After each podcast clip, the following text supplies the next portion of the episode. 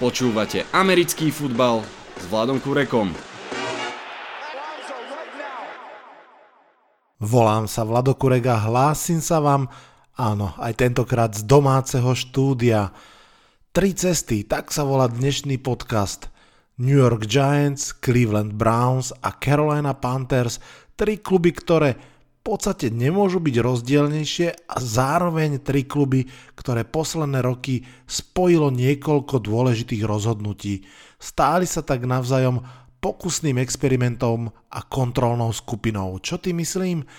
Pred dvoma rokmi Browns aj Giants robili veľké upratovanie, Browns si nechali trenera zobrali nového generálneho manažera Johna Dorseyho, Giants rovno vymenili generálneho manažera aj head coacha, prišli Gettleman a Šrumur. Obe mústva mali dokonca prvé dva piky draftu a veľmi sa očakávalo, že oba zoberú quarterbacka budúcnosti. Po dvoch rokoch sa úlohy vymenili Browns, opäť vymenili generálneho manažera a k tomu aj trénera. Giants si nechali generálneho manažera a zobrali nového trénera. Pridali sa k ním tentokrát aj Panthers, ktorí tiež poslali preč renomovaného trénera a aj svojho legendárneho quarterbacka. Príbehy týchto troch mustiev sa navzájom veľmi zaujímavo pretírajú, kto z tejto trojice vyjde nakoniec úspešne a ako prvý postaví naozaj úspešné mužstvo, ktoré sa dokáže nebodaj opakovane dostať do playoff, o tom bude dnešný podcast. Vitajte a počúvajte. Začneme príbehom Caroliny Panthers. Ani sa to nezdá, ale už sú to 4 roky, čo boli Panthers 15-1, boli v Super Bowle číslo 50 a Cam Newton bol naozaj superman. Odvtedy je všetko inak. Panthers majú nového majiteľa, agresívneho finančného žraloka Davida Teppera, majú nového trénera Meta Rula a majú už aj nového starting quarterbacka Teddyho Bridgewatera. Nebudeme ani veľmi riešiť, čo sa stalo a prečo sa to stalo, ale skôr akou cestou sa Panthers rozhodli vybrať. Majiteľ Caroliny David Tepper začal vtláčať pečať svojmu klubu a treba povedať, že je iná ako bežne poznáme. Už trénerské zmeny často vypovedajú o mnohom. Ron Rivera patrí medzi povedzme 10 najrešpektovanejších trénerov ligy. Pred 4 rokmi bol v Super Bowle, má za sebou kopu výťazných sezón ale posledné dva roky to bolo naozaj zlé. Predsa len však majiteľ klubu ho vyhodil po sezóne, v ktorej opäť nemal k dispozícii zdravého Kema Newtona. Tepper sa vtedy vyjadril, že Panthers sú dlhodobo priemerní a že on nechce priemerné mužstvo. Náhradou za Rona Riveru sa nestal žiadny skúsený tréner NFL, ani nastupujúci ofenzívny či defenzívny guru, ale hviezda univerzitného futbalu program builder Matt Rule. Rule, o ktorého mali veľký záujem aj Giants, sa rozhodol pre Pantherov, pretože dostal nielen lukratívnu zmluvu na 7 rokov a 60 miliónov dolárov, takú zmluvu ešte nikdy žiaden trénerský nováčik nikdy nedostal, ale dostal k tomu aj obrovské právomoci, prísľub financí na vybudovanie silného analytického centra, čas a voľnú ruku na budovanie mužstva. Pokračovanie tejto cesty sa ukázalo približne týždeň na to, keď e, po hlavnom koučovi bol ohlásený aj jeden z jeho prvých dôležitých pomocníkov a stal sa ním ofenzívny tréner Joe Brady, architekt útoku LSU, víťaza univerzitnej ligy, opäť teda človek z univerzity, opäť v podstate bez skúseností z NFL. Fascinujúce je to práve preto, že NFL funguje do veľkej miery ako uzatvorená liga. Tréneri v podstate tak trošku rotujú dokola, piatich vyhodia na konci sezóny, z toho traja sa presnú niekam inám a jeden, jeden koordinátor sa stane trénerom a takto stále dokola proste také škatule, škatule, hýbte sa. Tento agresívny ťah, dôvera v univerzitných trénerov naozaj sedí k Teperovi, ktorý mimochodom je nielen najnovší vlastník v NFL klube, alebo teda NFL klubu, ale je rovno aj ten najbohatší. Je to chlapík, ktorý brutálne zbohatol na hedžových fondoch, keď v čase veľkej finančnej krízy investoval kopu peňazí do bank a inštitúcií, ktoré boli vtedy v problémoch a teraz sa mu to vrátilo mnohonásobne, či mal by som asi povedať miliónnásobne. Teper bol menšinový spolumajiteľ v Pittsburghu Steelers a keď boli Panthers na, na predaj, tak ich kúpil. Zdá sa, že aj tu chce fungovať agresívne, robiť veci inak ako zvyšok ligy. Teoreticky začal dobre. Rule má výborné meno a vystupovanie naozaj funguje ako taký CEO, ako šéf firmy. Joe Brady, ktorý šéfoval útoku na univerzite, naozaj nielen, že s Burovom vyhral univerzitný titul, on proste, alebo oni dvaja rozvrátili všetky štatistiky a stali sa najlepším útokom v dejinách univerzitnej ligy. Len v posledných troch zápasoch, čiže v playoff proti top superom, Burov nahádzal vysoko cez 1000 yardov, niečo okolo 400 yardov na zápas a dával pravidelne 40-50 bodov na zápas. Pripomínam, že za celú sezónu nahádzal 60 touchdownov. Bude veľmi zaujímavé sledovať osudy Burova a Bradyho, keď sa rozídu. Predpoklad je samozrejme, že Joe Burrow pôjde z prvého miesta do Bengals a Panthers evidentne vsádzajú na to, že hlavným dôvodom úspechu bol práve tréner a že ho dokáže zopakovať aj s iným mužstvom. Možnosť, že to dopadne dobre je naozaj slušná, mne osobne sa veľmi páči tento pohľad alebo záber mimo NFL. Myslím si, že liga potrebuje infúziu trénerského talentu a nových myšlienok. Navyše hráči so sebou z univerzity tak či tak už prinášajú nové návyky, nové schémy. Dáva to logiku, aby spolu s tým išli aj tréneri. Na začiatku nebolo jasné, čo to znamená pre Kema Newtona. Už vtedy som ja osobne typoval, že nič pozitívne.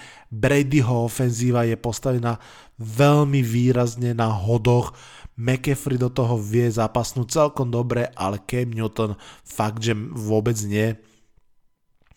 Kto vie, či či uh, Brady sa bude pokúšať postaviť ten útok podobne ako napríklad Kingsbury z Cardinals, kedy vlastne najčastejšie v ofenzíve sú rovno 4 receivery a či to vlastne tá olajna potom bez pomoci blokujúcich tight endov zvládne, to samozrejme nevieme v tejto chvíli. Čo však vieme je, že keď prišiel Combine Week, tak na ňom Matt Rule ako väčšina trénerov mal približne pol hodinu pre média a počas tej pol hodiny sa opakovane vyjadril, ako je pre neho česť mať Kema Newtona v kádri, že je to skvelý quarterback a že sa teší na spoluprácu s ním.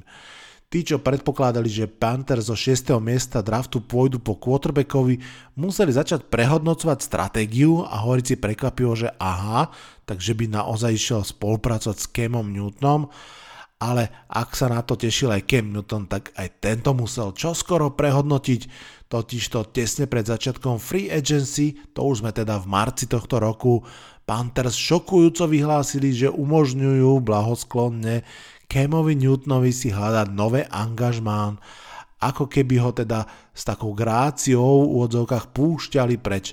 Ešte šokujúcejšie však bolo samozrejme, kedy Newton verejne odvetil, že on nikam nechce ísť, že on by radšej zostal. To už ale Panthers mali dohodnutý príchod Teddyho Bridgewatera, kedysi hviezdy Vikings, teraz backupa Saints. Nuž, Cam Newton bývala draftová jednotka a tvár klubu sa tak ocitla na odpalovacej rampe a v tejto chvíli už vieme, ako to dopadlo. Nenašli pre neho um, pristávacie pristávaciu plochu a tak vlastne ho dokonca prepustili. Panthers tak nastúpili na agresívny omladzovací mód. Zabudol som ešte spomenúť, že vlastne aj budúci Hall of Fame Luke Kuechly ukončil kariéru a výborný tight end Greg Olsen tiež ako voľný hráč odišiel. Čo sa týka tých zmien, zase treba povedať, že získali Okunga, čo tiež nie som si istý, či je úplne veľká výhra v tejto chvíli držia 6. miesto na drafte, ale nemajú žiadne piky navyše. Nuž a otázka je, prečo si vlastne hovoríme tento príbeh, ako súvisí s Giants. Na prvý pohľad samozrejme eh, sú to odlišné kluby s odlišnými majiteľmi klubov a treba povedať, že majiteľ klubu v NFL je pre celú franchízu extrémne zásadný, v podstate od neho buď vychádzajú tie inovácie a tá stabilita, alebo nie a je to úplne inak. John Mara, jeden z dvoch spolumajiteľov. New York Giants je, teraz neviem z hlavy, XT člen rodiny Marovcov, ktorý vlastnia klub Giants od založenia, teda takmer 100 rokov, je to rodinná firma, na rozdiel od neho teda Teper je nový majiteľ. Pravda, predtým ako som spomínal, bol menšinový majiteľ Steelers, čo je zase organizácia, ktorá má k Giants najbližšie. Majiteľia Steelers, rodina Rúniovcov je veľmi blízka s rodinou Marovcov, dokonca, ak sa nemýlim, nechcem klamať, ale myslím, že sú tam aj nejaké svadby medzi nimi.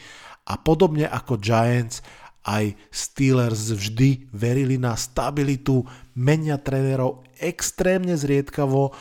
Od roku 1972 doteraz mali len troch trénerov. To je úžasné, obdivuhodné, najmä keď si povieme, že popri tom získali 6 titulov za to obdobie. Takže Teper má zrejme naozaj blízko k tej filozofii Steelers a teda aj Giants a to znamená mať kvalitný management a dať mu dostatok veľa priestoru, byť trpezlivý, ale očakávať samozrejme aj výsledky. Táto podobnosť sa ukázala práve začiatkom tohto roka, keď práve Giants aj Panthers sa považovali za najväčších záujemcov o univerzitného trénera Meta Ruleho, teda o mladého moderného trénera, známeho program buildera. V tomto súboji sa ukázal Teper ako agresívnejší než Mara, jednoducho nečakal na dohodnutý kalendár stretnutí, ale doletel na vrtulníku za rulem na jeho dovolenku do Mexika a priamo tam ho tak povediac uvaril a upiekol. Madrule potom vlastne už ani len neprišiel na stretnutie s Giants, rovno sa dohodol, že zostáva v Caroline Panthers. Giants tak siahli veľmi prekvapujúco po special team koordinátorovi Patriots Joey Judgeovi. Dalo by sa povedať, že takej light verzii Meta Ruleho Judge dokonca nikdy nebol head coach ani len na univerzite, ale svojim prístupom rovnako k ofenzíve aj k defenzíve, keďže bol special team koordinátor, trošku toho Meta Ruleho pripomína. Treba povedať, že na typ práce sú možno podobní, ale svojim vystupovaním sú veľmi odlišní. Tam, kde Matt Rule je až kazateľsky pôsobivý rečník je Judge Beličikovský stručný a neochotný povedať niečo navyše. Pravda, situácia okolo Kema Newtona ukazuje, že naozaj niekedy je mlčať zlato. Poďme na druhý príbeh, ktorý sa týka Clevelandu Browns. Tento príbeh začal pred dvoma rokmi draftom v roku 2018, keď, ako som už spomínal, mali Browns a Giants prvé dve miesta. Browns roky dovtedy hľadali nového quarterbacka, Giants roky trvali na tom, že nového quarterbacka nepotrebujú, že Eli Manning je stále dostatočne dobrý.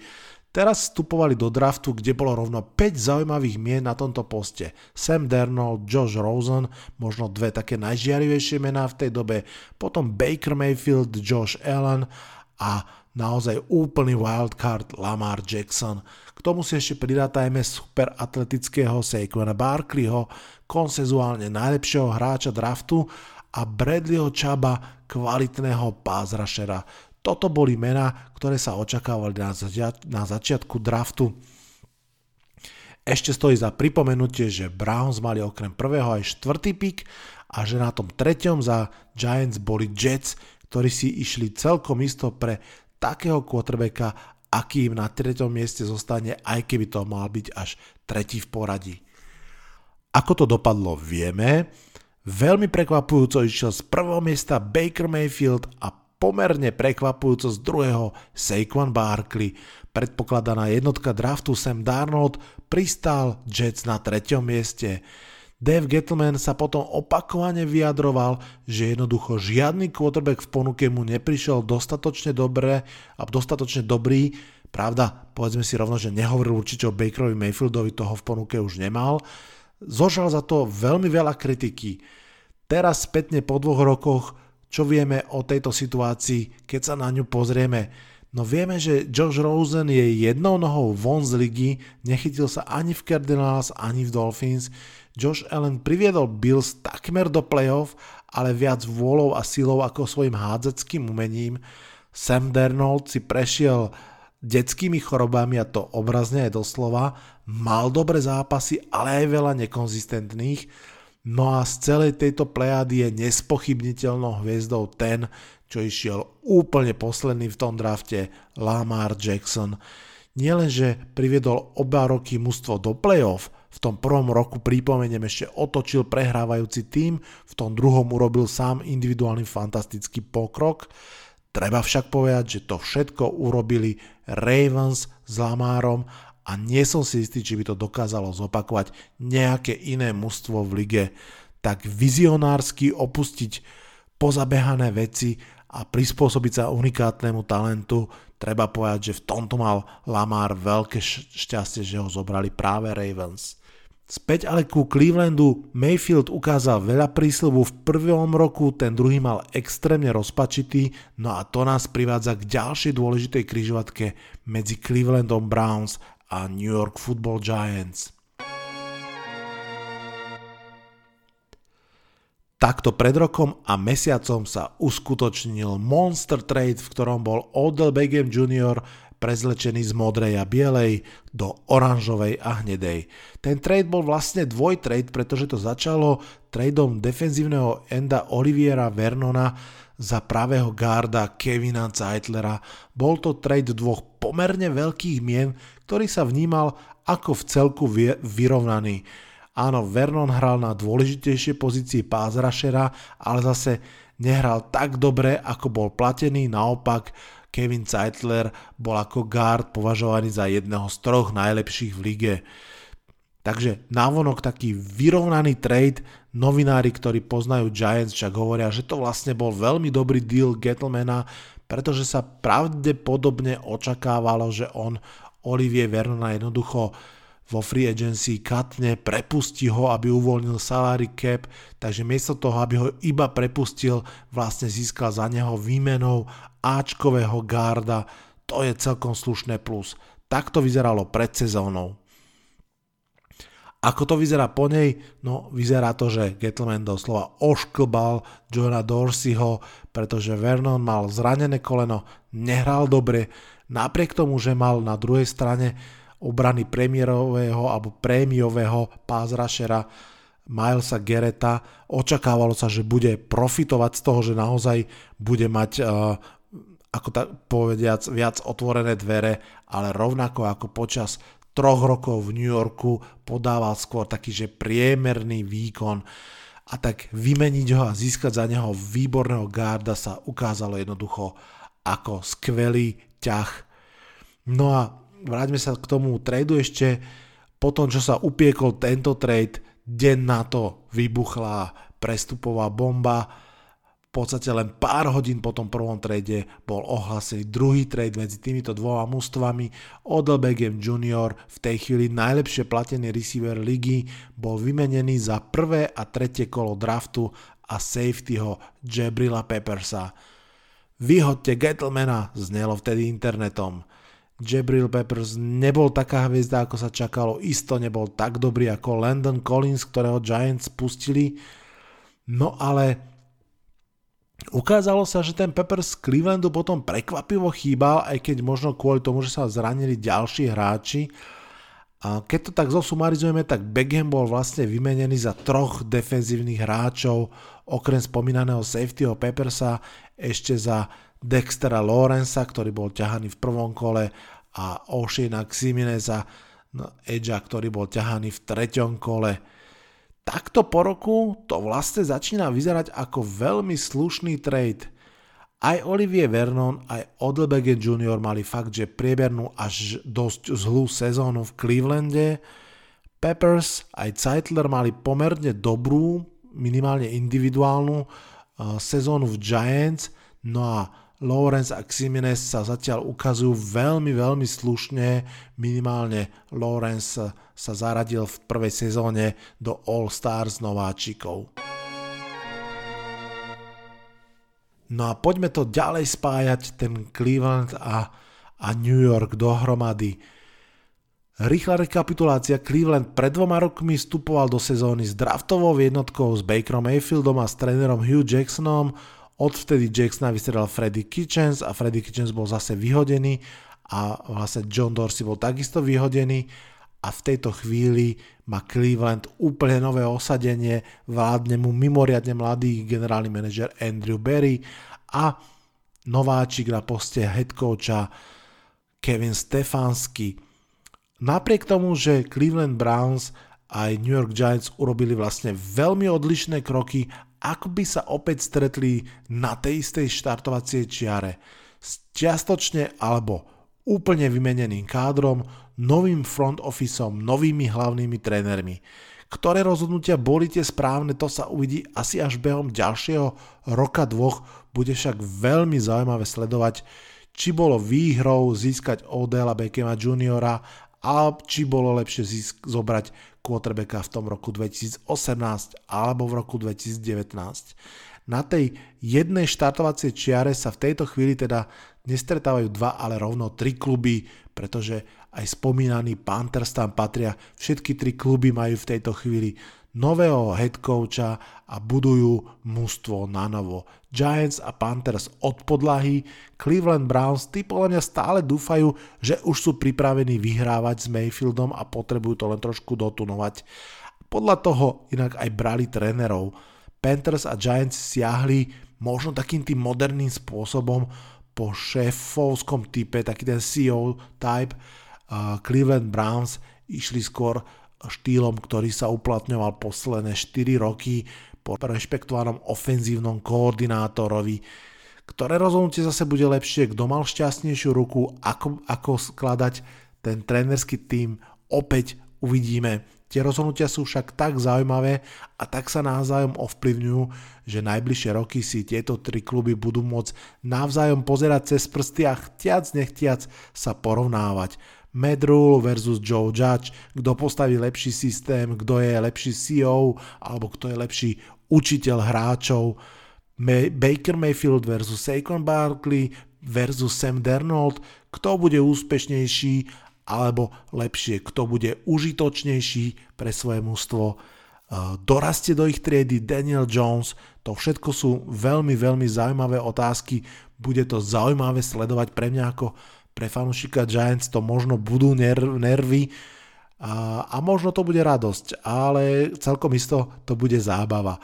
Moje pesimistické ja možno, že očakáva, že o dva roky si povieme, že áno, Giants urobili prvú chybu, že zobrali Barkleyho, mali zobrať, mali zobrať Sema Darnolda, potom urobili druhú chybu, že neuháňali dostatočne Meta Rula a uspokojili sa s Joe Judgeom a možno, že aj urobili tretiu chybu, že zobrali uh, Daniela Jonesa. Je to kľudne možné, že to takto dopadne a že aj Cleveland, aj Panthers v tých presečníkoch to urobili lepšie ako Giants.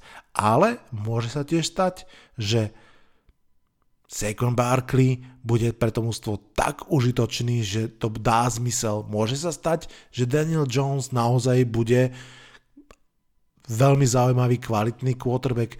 Môže sa stať, že Joe Judge, ktorý nikdy v živote ani minútu nebol head coachom, bude vynikajúci tréner rangu jeho učiteľov Nika Sebena a Billa Beličika. Ako som vravel, neviem ako to dopadne, ale bude to zábava. V tejto chvíli máme niečo okolo 2-3 týždňov do NFL draftu, takže ešte pár dní bude naozaj o čom špekulovať, čo riešiť. Potom po drafte už naozaj aj na nás na chvíľu zaľahne depka nič nediania sa. Tak dajme si do draftu určite aspoň ešte jeden podcast. Veľmi rád by som urobil ešte jeden mock draft takto v podcaste Určite inak sledujte Facebookovú stránku Americký futbal s Vladom Kurekom, robím tam trojkolové moky pre rôzne mužstvá, ak sa nemýlim, tak už som robil Patriots, Vikings, Packers a Giants.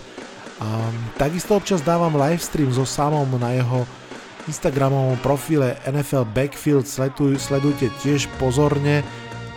Čaká nás ešte pár týždňov futbalovej zábavy, veľmi príjemné osvieženie v týchto nelahkých časoch. Na dnes sa odhlasujem z tohto podcastu. Zostávajte doma koľko môžete, dávajte na seba pozor. Čaute, čaute.